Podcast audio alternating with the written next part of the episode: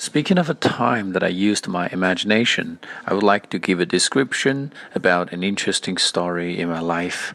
It was about 10 years ago, and I was attending college. That year, our teacher organized a drama competition in which we needed to create a story by ourselves and perform this play on a stage. In this process, we exhausted our imagination. And the story went like this.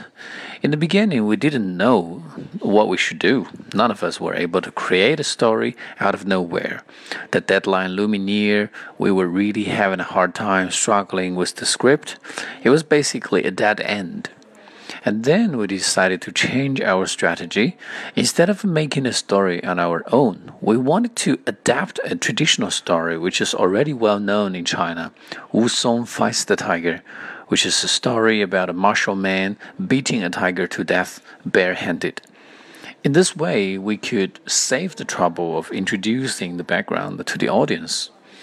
But that was not the difficult part. What really drove us crazy was that we must change some parts of the story to make it interesting and surprising for the audience. We didn't want to bore the audience into sleep.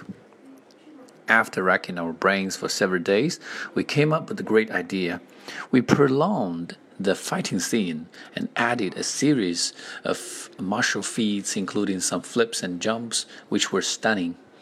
And we even made the tiger able to talk, so that he was having a conversation with the martial man while fighting ferociously.